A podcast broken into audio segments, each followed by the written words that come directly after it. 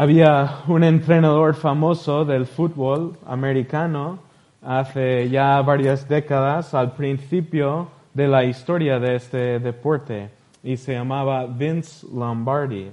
Y era el entrenador ah, del primer equipo que ganó el campeonato de la NFL. Los primeros campeones eran los Green Bay Packers, se llama. Y él fue entrenador, podemos decirlo, al grupo más élite de hombres en este deporte, con más habilidad, más entrenamiento. Pero a pesar de trabajar con los élites del deporte, Vince Lombardi tenía la fama de comenzar cada año entrenando a estos hombres, cogiendo un balón enfrente de ellos y diciéndoles, caballeros, este es el balón. Imagínate, con los profesionales diciendo, este es el balón. Comenzó con lo básico, comenzó con lo fundamental de su deporte. Pero hermanos, eh, nosotros con frecuencia necesitamos de igual manera volver a lo básico, a lo fundamental de nuestra fe y necesitamos recordarnos y ser recordados de los mandamientos básicos y fundamentales de nuestra fe para que vivamos la vida cristiana en obediencia. Y ah, después de los primeros dos mandamientos de Dios, de amar a, Dios con todo nuestro ser y de amar a nuestro prójimo como a nosotros mismos, la gran comisión la gran comisión es uno de los mandatos principales más básicos y fundamentales de nuestra fe. Y a pesar de haber, haber leído y estudiado y escuchado sermones sobre eh, este pasaje, necesitamos ah, volver a estudiarla, volver a oírla de nuevo y ser animados a cumplir esta comisión que tenemos del Señor para que no seamos negligentes de ella, porque podemos ser olvidadizos, ¿no es cierto? No, es cada día que nos levantamos pensando, ¿cómo puedo yo cumplir esta gran comisión que Dios me ha dado? Entonces necesitamos ser recordados de ella.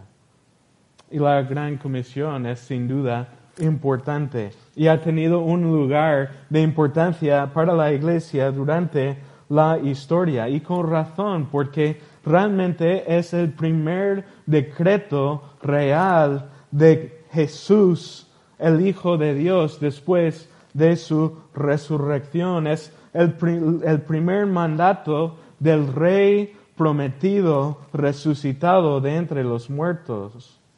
Está dando sus órdenes de marcha para sus discípulos. Y es lo fundamental de nuestra misión aquí en la tierra. Y, esta fue una ocasión peculiar, peculiar, particular que Mateo nos cuenta aquí. Recordamos que Cristo durante 40 días se presentó a sus discípulos antes de ascender al cielo desde Jerusalén. Pero lo que Mateo nos cuenta aquí no es este, este em, evento cuando Jesús ascendió al cielo. Sabemos ah, que de, de, hecho de Lucas 24 y de Hechos 1 que fue de Jerusalén, del monte de, de los olivos, que Jesús ascendió, pero Mateo nos dice que lo que él nos cuenta ocurrió en Galilea, no en Jerusalén. Y es una ocasión anterior a su ascensión. Entonces, debemos preguntarnos, ¿por qué incluye Mateo aquí este relato en Galilea y no nos muestra lo mismo que Lucas en Lucas 24, cuando Jesús ascendió? Y la respuesta es el enfoque particular de Mateo en el reino de Dios y la presentación de Cristo como rey en todo su evangelio. Pensamos en el evangelio de Mateo. Desde el primer versículo comienza con la genealogía haciendo referencia al linaje de David, el rey, diciendo que Cristo es el hijo de David, el rey. Hasta este, esta comisión en el último capítulo, Mateo ah, se enfoca en el hecho de que Jesucristo es rey. Y en el comienzo de su ministerio público, en Mateo 4, Jesús, vemos a Jesús diciendo, arrepentíos porque el reino de los cielos se ha acercado. Proclama los las famosas bienaventuranzas. Bienaventurados son los pobres en espíritu y los que son perseguidos por causa de la justicia, pues de ellos es el reino de los cielos.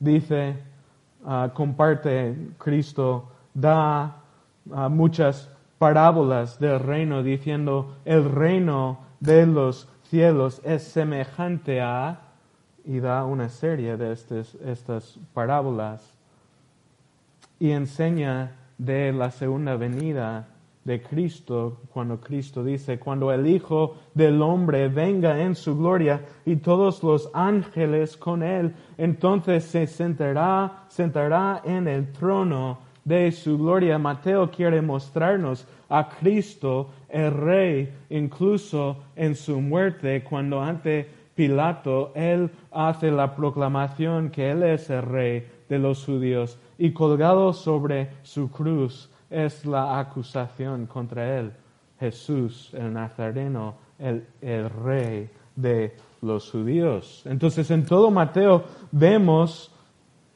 eh, este enfoque de Mateo en ah, la realeza de Cristo, que Jesús es el rey y en particular Mateo presenta aquí en capítulo 28 esta ocasión, porque es en esta ocasión que Cristo se presenta a sus discípulos con toda su autoridad real, como el rey prometido de Dios. Y, normalmente cuando estudiamos la Gran Comisión nos ocupamos más viendo los detalles de la, de la Gran Comisión y con razón tenemos que saber cómo obedecerlo, pero muchas veces pasamos por alto lo que Mateo está enfatizando, que Jesús es el rey que Dios prometió en todas las escrituras hasta su venida y en cuyas manos ha entregado la autoridad sobre todas las cosas. Es aquí una comisión de rey que tiene toda autoridad y es lo que Mateo quiere que sepamos, que Jesús, el Cristo, el Hijo de Dios, es el Rey prometido que tiene autoridad sobre todo. Pero hermanos, es cierto que con frecuencia olvidamos la autoridad de Cristo sobre nosotros. ¿No es cierto? Su autoridad para ah, mandarnos, para darnos esta comisión que tenemos de Él. Y, y es importante esta mañana que seamos recordados de su autoridad para que cumplamos con gozo esta comisión que tenemos de Él. Entonces, esta mañana, con este fin, vamos a, ver cuatro elementos de esta comisión que nos obligan, cuatro elementos de esta comisión que nos obligan a responder en obediencia gozosa a nuestro Rey Jesucristo y sobre todo enfocándonos en su autoridad. Cuatro elementos de la gran comisión que nos obligan a responder en obediencia gozosa al Rey. Y vemos primero en versículo 16 la audiencia de la comisión del Rey Miramos el texto, dice versículo 16, pero los once discípulos se fueron a Galilea, al monte que Jesús les había señalado. Cuando le vieron, le adoraron, mas algunos dudaron.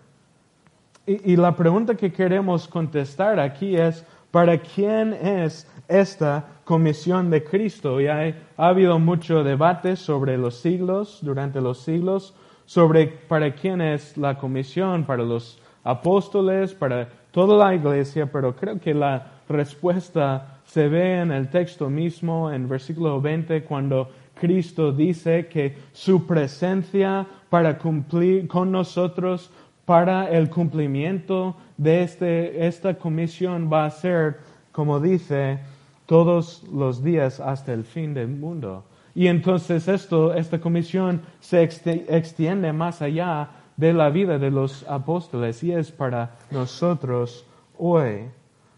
Pero dentro de la iglesia, ¿para quién es esta comisión? Es la pregunta.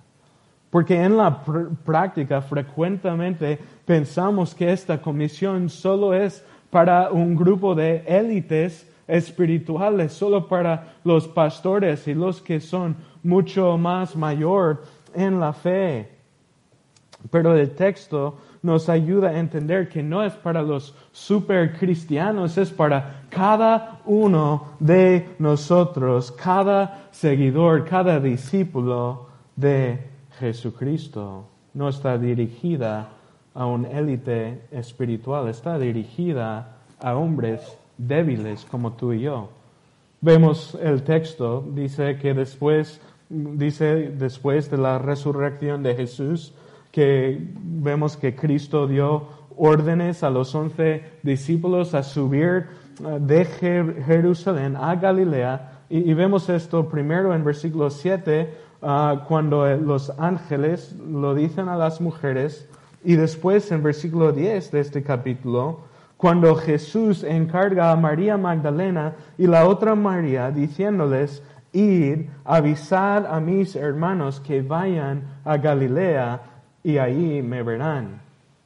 Entonces, versículo 16 nos dice que los discípulos obedecieron. Dice, los once discípulos se fueron a Galilea. Pero debemos recordar lo que pasó después de que Jesús ah, dio este encargo a las mujeres, porque Lucas 24, versículo 10 nos dice que las mujeres entregaron este encargo a los discípulos y les contó de la resurrección y dice que y a ellos, a los discípulos, estas palabras les parecieron como disparates y no las creyeron. Entonces, antes de subir a Galilea, los discípulos pasaron por un, eh, un proceso de, de no creer al principio. No creían en la resurrección, no respondieron en obediencia inmediata.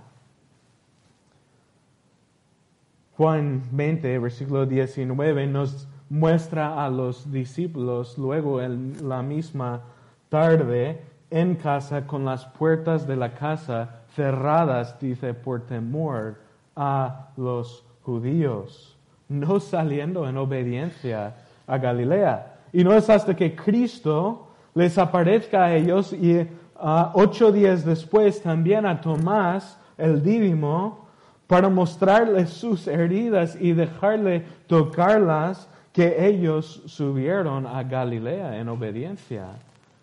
Y cuando al final fueron a Galilea y subieron al monte que Jesús les había señalado, dice versículo 16, ah, Versículo 17 ahora dice, cuando le vieron, le adoraron, mas algunos dudaron. Entonces estos hombres todavía, después de haber visto al Cristo resucitado, tenían sus temores y dudas, seguían siendo hombres débiles. ¿Y, y a quién entonces se entrega esta comisión? A un grupo de hombres imperfectos, débiles, hombres que vacilaban, temerosos como nosotros, no a superestrellas espirituales como pensamos con frecuencia. Esta comisión del gran rey que tiene toda autoridad se entrega a una audiencia de hombres débiles como nosotros. Y esto significa que esta comisión no es para los super, las superestrellas cristianos, es para cada uno de nosotros. Es una comisión para cada oveja débil del redil del rey, porque el cumplimiento de la gran comisión no depende de nosotros, ¿verdad? Depende no de nuestro poder espiritual, sino depende totalmente del rey que da la gran comisión.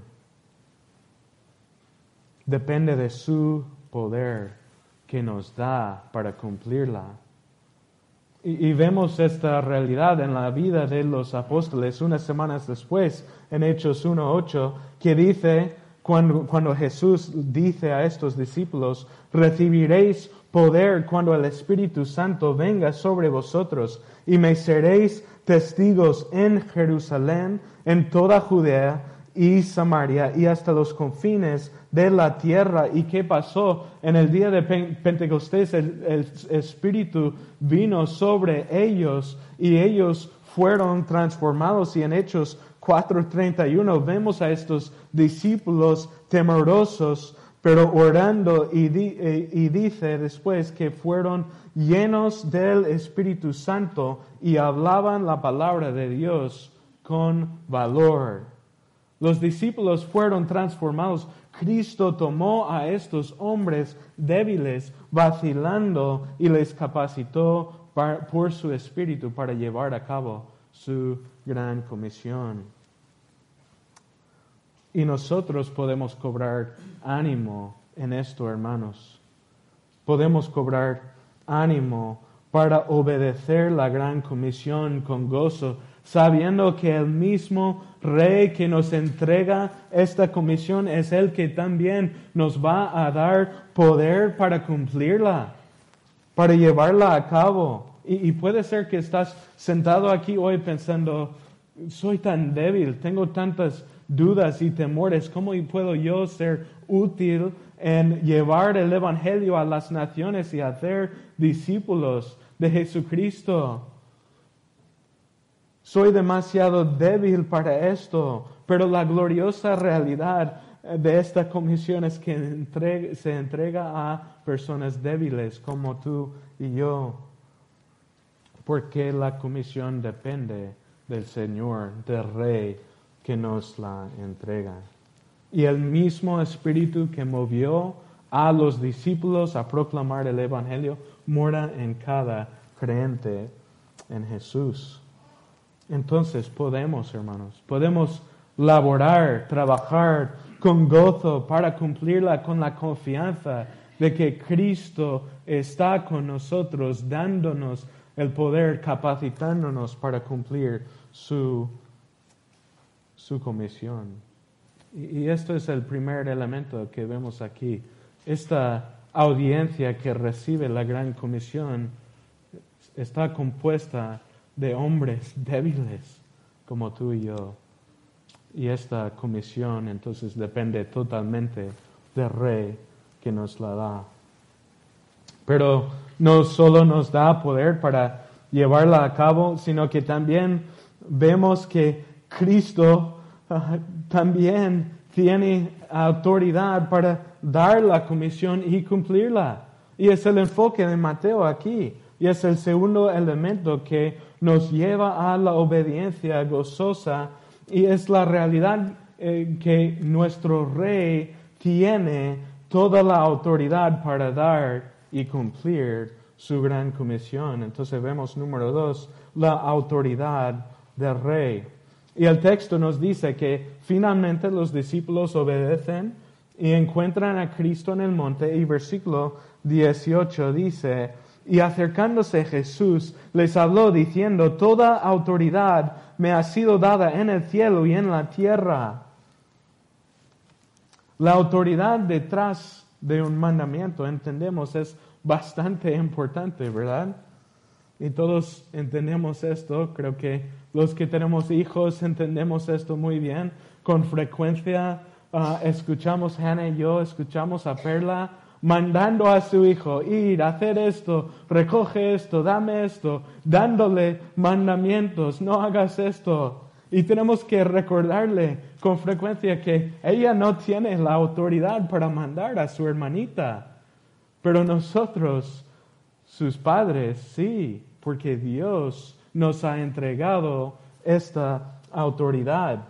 Y Romanos 13.1 nos dice que Toda autoridad viene de Dios, sea el gobierno o de nuestro jefe. Pagamos impuestos y nos sometemos a nuestros jefes, como dice primero de Pedro 2, porque Dios les ha dado esta autoridad.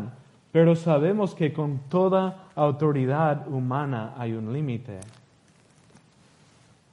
Aún el presidente o rey de un país tiene límite, no puede exigir lo que está fuera de, por ejemplo, la constitución, o no puede gobernar a otro país que, o otros ciudadanos que no son suyos.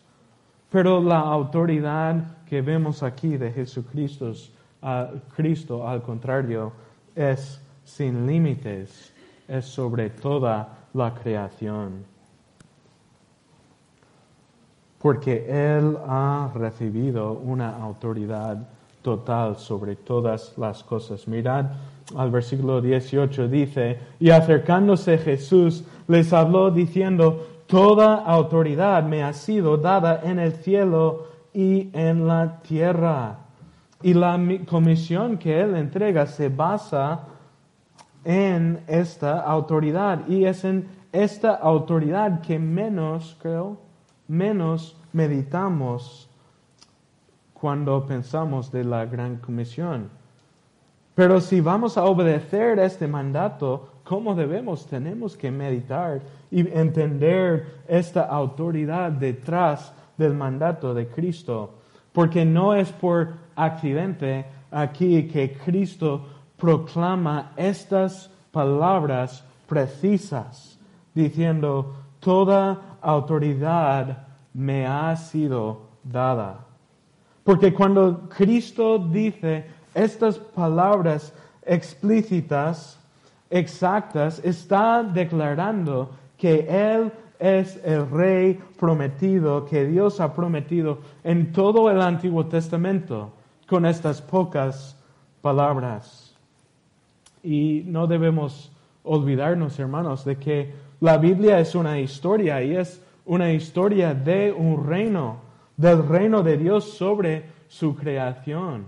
Y esta historia comienza en el jardín cuando Dios entrega el dominio, la autoridad sobre su eh, eh, creación al hombre. Sabemos que Dios es el soberano rey y creador de todas las cosas y, y creer en Dios implica creer que Él ha creado todo y es la autoridad sobre todo.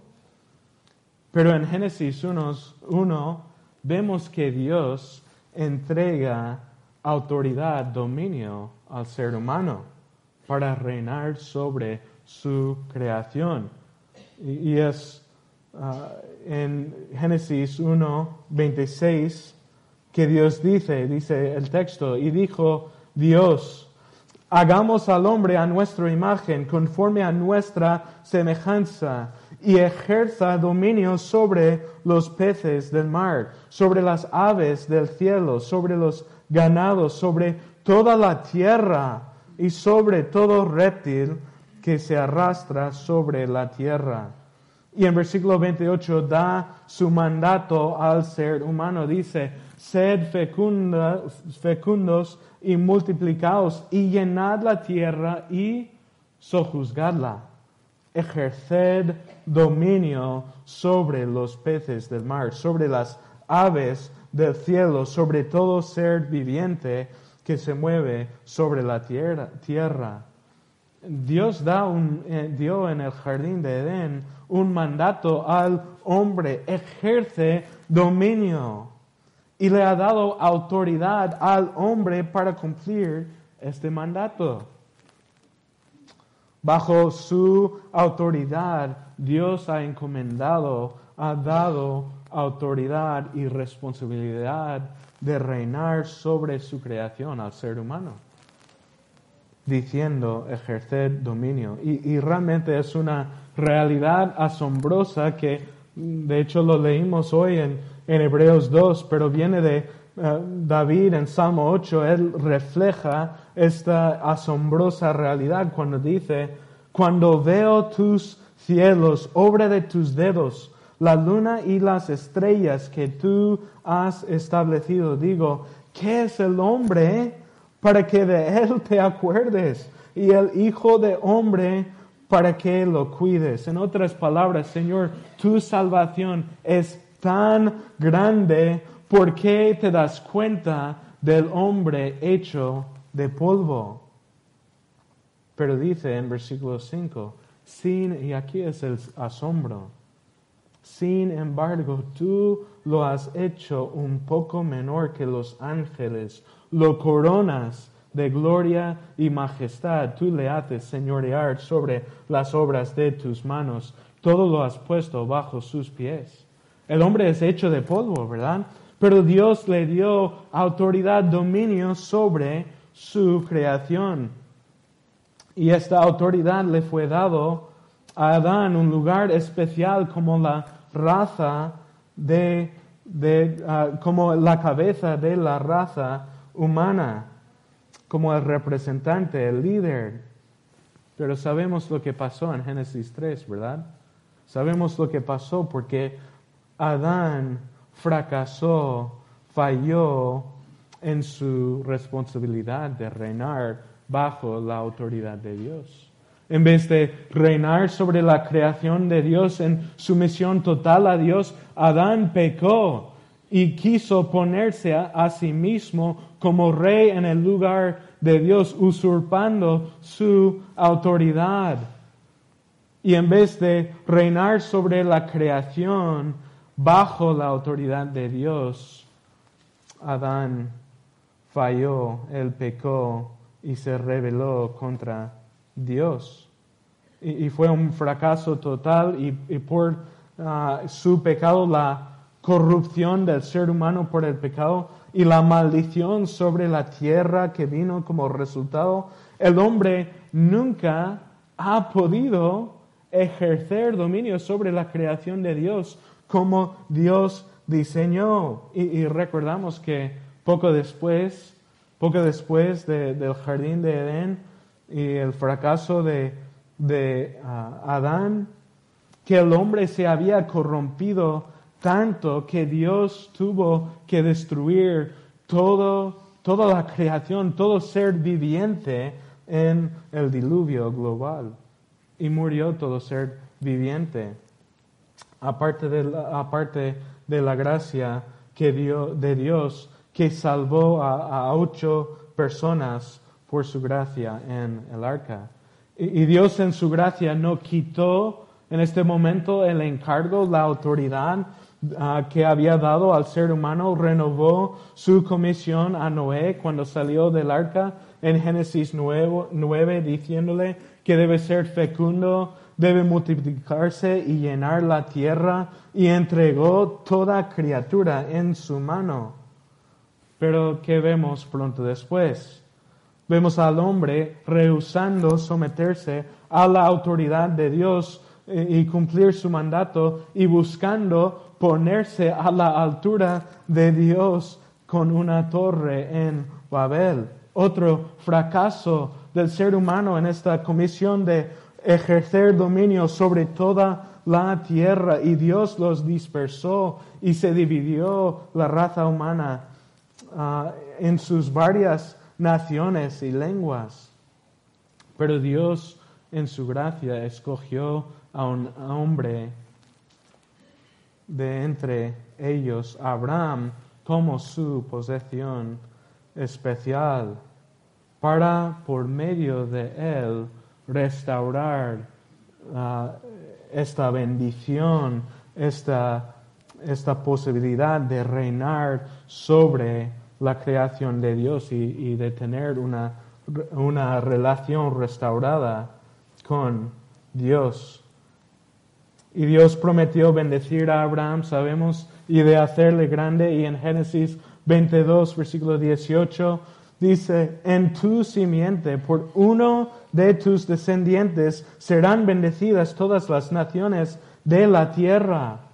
Entonces, donde Adán falló y trajo maldición, Dios está diciendo a Abraham, por medio de uno de tus descendientes, voy a traer bendición a las naciones. Y implícito en esta bendición es la reconciliación del ser humano con Dios y la restauración del reinado del ser humano sobre la creación de Dios, con la autoridad que Dios le ha dado. Y en Génesis 17, versículo 6, vemos una pista de cómo Dios va a traer esta restauración.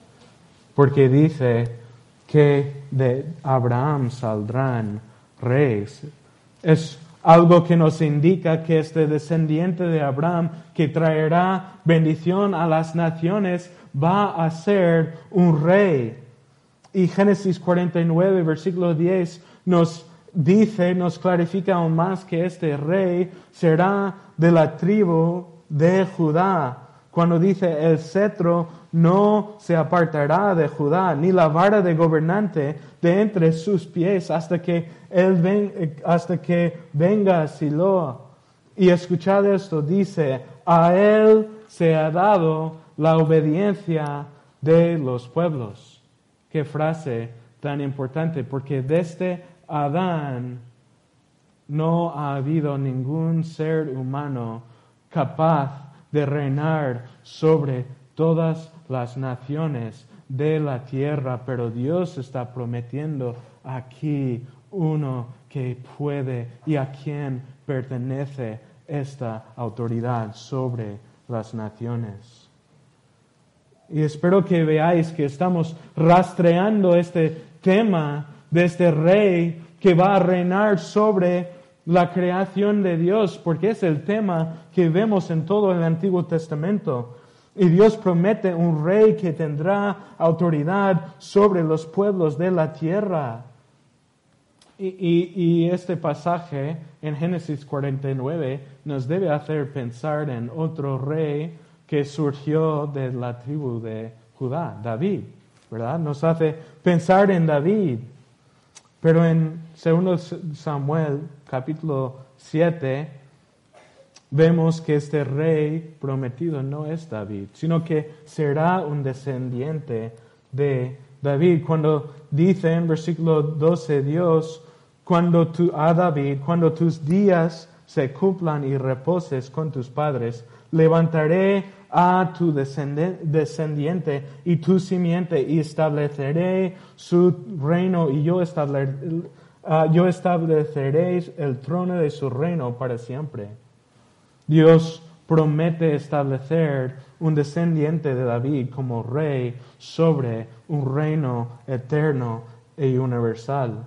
Y en Salmo 72, un salmo dedicado al hijo de David, Salomón, Salmo 72 dice, describiendo el reino de este rey, versículo 8, domine él de mar a mar, es decir, del occidente al oriente y desde, dice, eh, desde el río hasta los confines de la tierra. Está describiendo un reino sobre toda la creación y sigue en versículo 9 diciendo, y dobléguense ante él los moradores del desierto y sus enemigos lamen el polvo. Versículo 11 dice, y póstrense ante él todos los reyes de la tierra, sírvanle todas las naciones. Viste que Dios está prometiendo a un descendiente de David la autoridad sobre toda la tierra y todas las naciones. Y escuchamos lo que dice en versículo 17. Dice, sea su nombre para siempre, que su nombre se engrandezca mientras dure el sol y sean benditas por él los hombres, llámenlo bien, bienaventurado todas las naciones. Este rey que iba a traer bendición a las naciones, iba a ser un descendiente de David y muchos pensaron que iba a ser Salomón, pero sabemos que poco después Salomón cayó, a pesar de la sabiduría que Dios le había dado, Salomón cayó en pecado grave, acumulando ah, para sí riquezas, caballos y muchas mujeres y, y cayó en idolatría y, mostró que él no era capaz de reinar sobre toda la creación y todas las naciones en sumisión total a Dios. Pero es entonces muy importante ver lo que dice porque muestra muestra que un ser humano corrompido por el pecado nunca podría nunca podría ejercer el dominio como Dios diseñó sobre su creación. Y, es por esto que Dios prometió que este rey no iba a ser solamente un ser humano, sino también Dios mismo, el Hijo de Dios. Es lo que Dios promete a David en Salmo 2, 7, donde dice a este rey, Hijo mío eres tú, yo te he engendrado hoy. Dios revela que este rey va a ser su hijo, va a ser, sí, un rey humano, es importante. Tiene que ser un humano para reinar sobre la creación de Dios, pero dice que también va a ser divino, el Hijo de Dios. Este rey que va a reinar sobre todo es un rey humano y divino y solo Él puede traer bendición a las naciones y ejercer dominio sobre la creación de Dios. Tuvo que ser tanto Dios como hombre y Dios iba revelando esta verdad hasta la llegada de Jesús. Pero en Daniel 7, acompáñame a, a Daniel 7, sé que estamos cubriendo mucho terreno, pero estamos llegando al punto de ver la culminación de donde todo esto nos lleva en Daniel 7, versículos 13 y 14. Y, Daniel capítulo 7 es donde Daniel tiene una visión de cuando Dios quita dominio de todos los reinos humanos simbolizados por cuatro bestias representando Babilonia, Medo-Persia, Grecia y Roma y Dios quita dominio de los reinos humanos y lo entrega, da este dominio en una ceremonia de coronación a una figura singular que aparece en versículos 13 y 14. España vio la coronación de Felipe el VI, ¿es verdad? No hace tantos años. y entonces entendemos, hemos visto esta esta escena de la entrega de autoridad a un rey. Cuando él comienza a reinar, cuando él recibe autoridad. Y es justo lo que ah, Daniel está viendo en esta visión. Vemos que Dios da autoridad, dominio a un rey humano y divino. Mira el versículo 13. Dice, seguí mirando en las visiones nocturnas y he aquí con las nubes del cielo venía uno. Y cuando dice que venía en, sobre los, los, las nubes del cielo o con las nubes del cielo, está refiriéndose a un ser divino. Dios monta sobre las nubes. el Antiguo Testamento, Testamento usa esta figura. Está hablando de uno que es un ser divino, pero mira al texto porque sigue diciendo que este es uno como un hijo de hombre.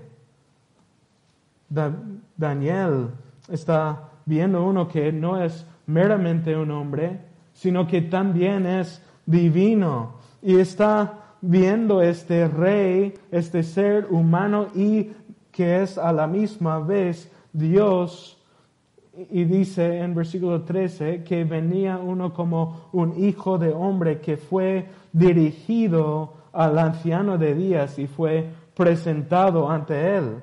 Y esta es la presentación de este rey delante de Dios. Pero en versículo 14 vemos la coronación, la entrega de autoridad. Dice, le fue dado dominio, gloria y reino para que todos los pueblos, naciones y lenguas le sirvieran.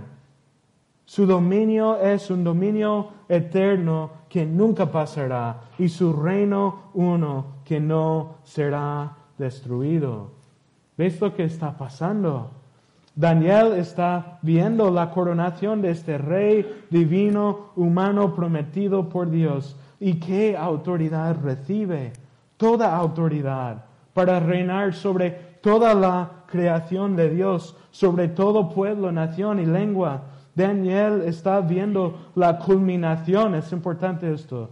Daniel está viendo la culminación de las promesas de Dios de enviar este rey que vendría, que tendría toda autoridad para ejercer dominio sobre la creación de Dios y sobre todas las naciones, como Dios propuso con Adán en el jardín. Pero donde Adán falló, este rey no fallará, porque versículo 14 dice que su dominio es eterno y nunca pasará. Él va a ejercer dominio y autoridad de manera perfecta por toda la eternidad. Y Daniel vio esta visión del futuro cuando le fue dada la autoridad por Dios a este rey. Pero en, aquí estamos volviendo a Mateo 28, versículo 18, porque Cristo se refiere precisamente a este pasaje en Daniel 7 cuando dice, toda autoridad me fue dada.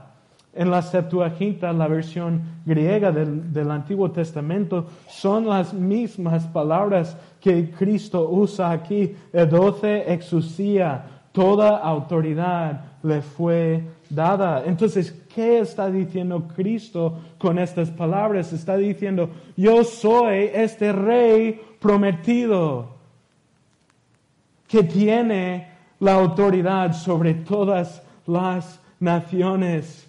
Soy el que cumple estas promesas de Dios. Soy el nuevo Adán que he venido para reinar sobre la creación de Dios y, a Él pertenece la obediencia, el servicio de las naciones. Son su posesión. Recordamos lo que vio Daniel, que le fue dada autoridad para que todos los pueblos, naciones y lenguas le sirvieran. Y Jesucristo ha recibido del Padre la autoridad para demandar la obediencia y servicio de todas las naciones. Como dice Filipenses 2.10, toda rodilla de los que están en el cielo y en la tierra y debajo de la tierra se doblará ante Él y toda lengua confesará que Jesucristo es el Señor. Cristo está diciendo, yo soy este rey. Y esta autoridad de Cristo tiene grandes implicaciones para nosotros en la gran comisión, porque significa primero que Cristo tiene autoridad para mandarnos, para demandar, demandar y recibir nuestra obediencia en todo aspecto de la vida, incluyendo cumplir esta gran comisión. ¿Cómo consideras tu vida? No es tuya. Si eres creyente, tú perteneces a un gran rey que es dueño y señor y rey y demanda tu obediencia. Pero esta autoridad significa que Él también tiene la autoridad no solo de dar la comisión, sino de también cumplirla. Porque Él nos manda a hacer discípulos de las naciones. Y todas estas naciones le pertenecen. Son su posesión y tiene autoridad sobre cada nación, cada pueblo, cada lengua, donde Él nos llama a hacer discípulos y Él tiene autoridad de perdonar los pecados. Mateo 9, 6 y Juan 17, 2. Cristo dice que el Padre le ha dado al Hijo de Hombre autoridad sobre todo ser humano para que dé vida eterna a todos los que el Padre le ha dado. Cristo tiene la autoridad sobre las naciones no solamente para mandarles, pero también de salvarles, de llevar a cabo esta comisión. Este, este rey que demanda nuestra obediencia y saber que nuestro rey tiene esta autoridad para demandar la obediencia de las naciones y para también salvarlas, nos debe mover a proclamar su evangelio, ¿no es cierto? Es al considerar su autoridad sobre nosotros, sobre las naciones, su autoridad para salvar a quien quiera, que debe movernos a proclamar el Evangelio. Podemos pensar con frecuencia que la mies es mucha y oramos que el Señor envíe obreros para la cosecha, pero nos olvidamos que somos todos nosotros obreros que Él ha enviado y vemos la mucha mies y pensamos, ah, y, pensamos, ¿qué va a pensar esta persona? No, no quiero ofenderle.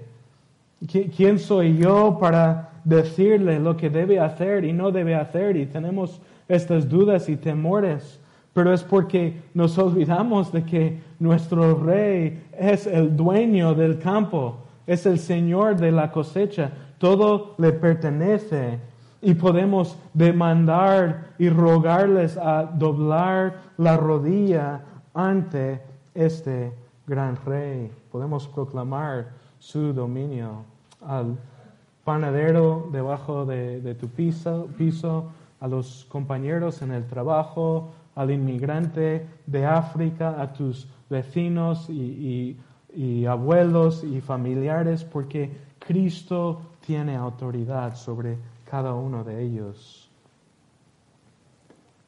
Quiero tomar un minuto para recordarnos de que si alguno rechace su reino, su autoridad, él también tiene autoridad para juzgar.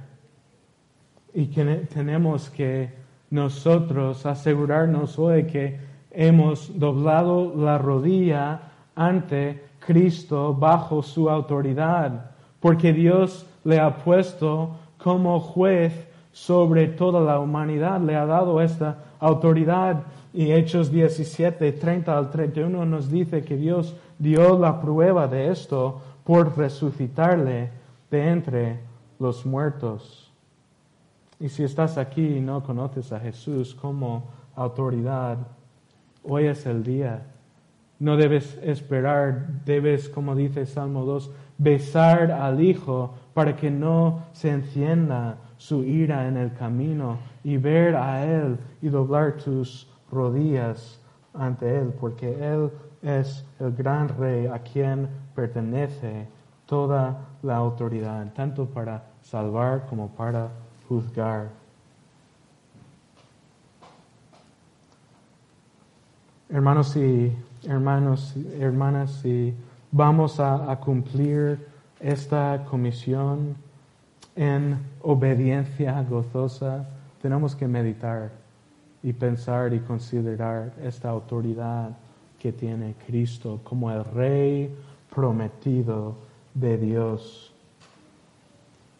Porque Él que tiene autoridad sobre todas las naciones nos manda a hacer discípulos de ellas. Y es lo que vemos la, la tercera nuestro tercer punto, el tercer elemento de esta comisión que obliga obediencia gozosa es la actividad de los súbditos del rey y es hacer discípulos.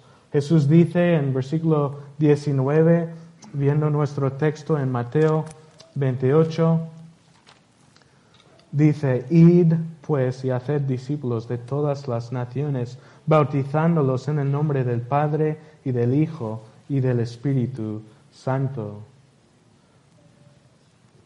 en versículo 19, donde Jesús dice, id pues, esta palabra pues es una flecha que está apuntando, apuntando a su autoridad, mostrándonos que este mandato es el resultado directo de su autoridad. Está diciendo que porque tengo esta autoridad sobre las naciones, os envío, os encargo a ir y hacer discípulos de las naciones. Pero ¿de qué consiste esta actividad de hacer discípulos? Y, vamos a tener que resumir esta parte, es donde más enfocamos, pero por el tiempo hoy creo que no vamos a poder ver cada detalle ah, de este encargo. Pero ¿de qué consiste? Y muchas veces pensamos que cumplir la gran comisión, nuestra actividad ah, de hacer discípulos consiste en proclamar el Evangelio. Y la respuesta a esto es sí y no. Porque la gran comisión comienza con el evangelismo, proclamar el Evangelio, comienza con la salvación, porque uno no puede ser discípulo de Cristo, no puede entrar en el reino de los cielos sin antes nacer de nuevo. Entonces sí, tenemos que proclamar el Evangelio a, todos, a todo el mundo. Y, este primer mandato que vemos en este texto, bueno, el, el mandato principal es hacer discípulos, pero hay tres verbos, tres mandatos que nos enseñan cómo se lleva a cabo este primer mandato de hacer discípulos. Y dice, primero, tenemos que ir, es el primer mandato, id. Y no significa necesariamente que todos tenemos que mudarnos a África o a otro país, pero que vayamos y proclamemos el Evangelio. Pero sigue diciendo en versículo 19, no solo hay que ir y a hacer discípulos por proclamar el Evangelio y buscar su salvación, sino también por bautizarlos. Entonces, otro paso más en el proceso de discipulado y cada ah, persona que se salva debe bautizarse en obediencia a Dios y tenemos que ah, pasar por este proceso en la iglesia y me anima tanto saber que pronto se va a llevar a cabo aquí en la iglesia con los bautizos. Pero este proceso de ir y después bautizar no, no es todo. Hacer, llevar a cabo la gran comisión va mucho más allá de esto, porque en versículo 20 nos dice que hacer discípulos implica enseñarles a guardar todo lo que os he mandado.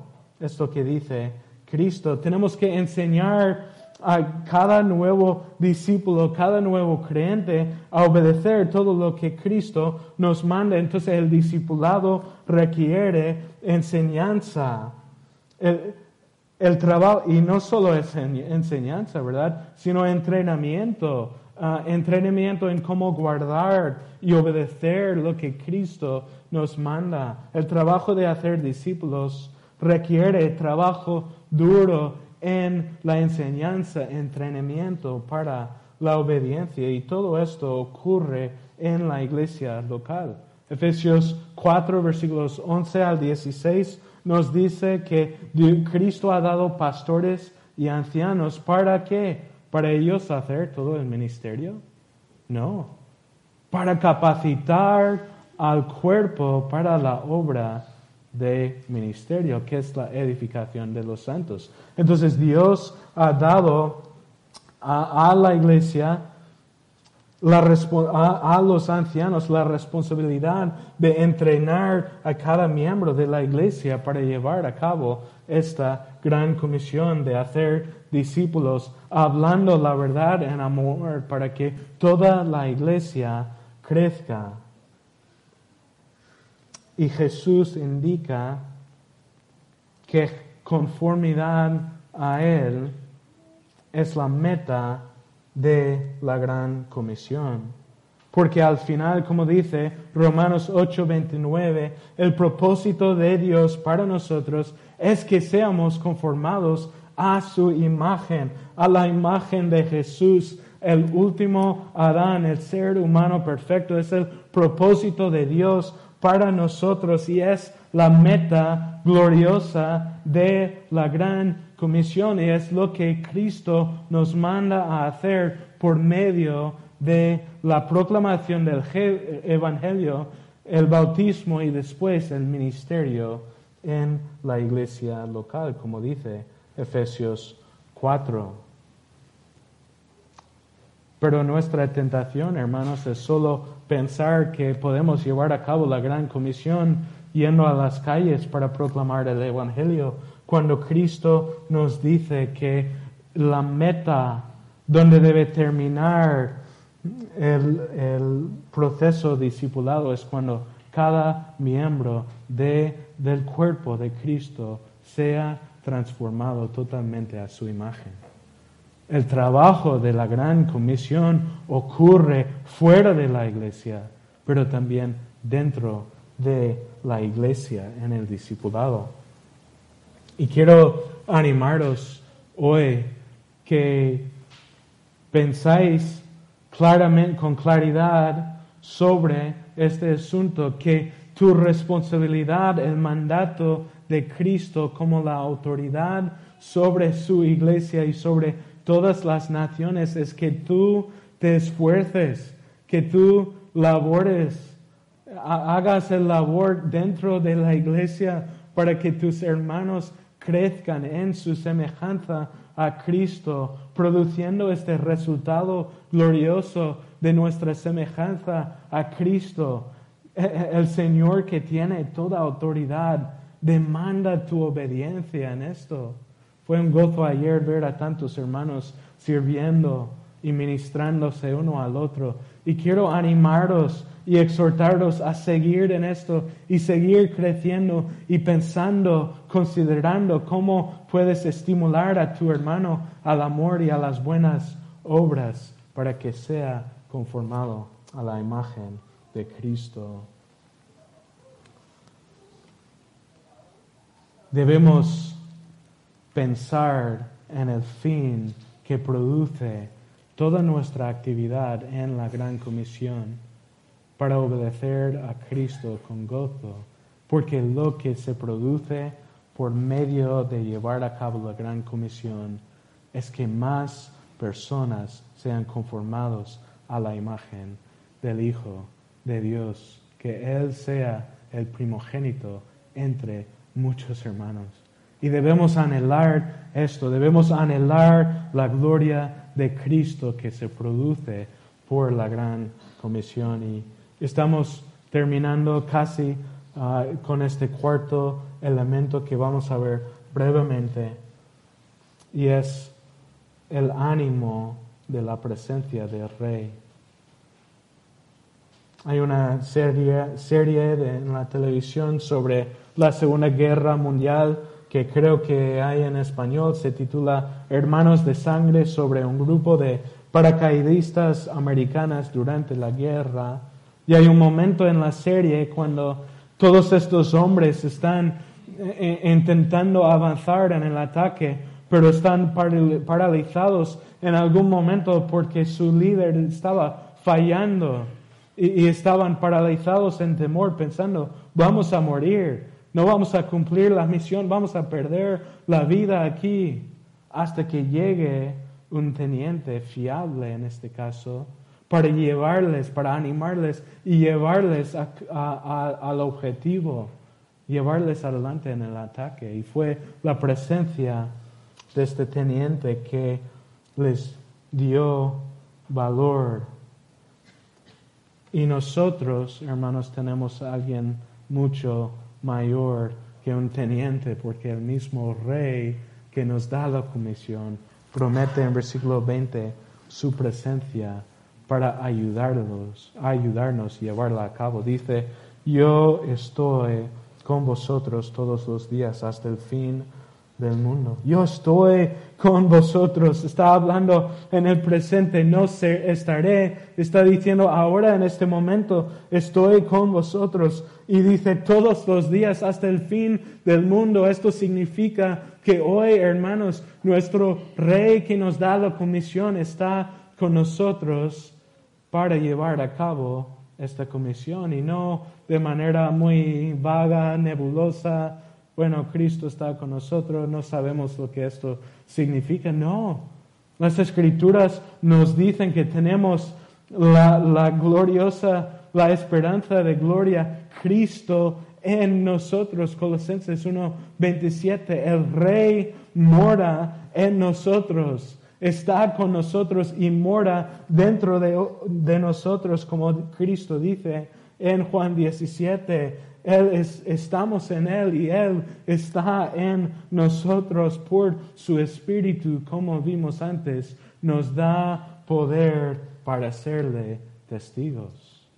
Cristo está con nosotros para llevar a cabo esta gran comisión, hermanos.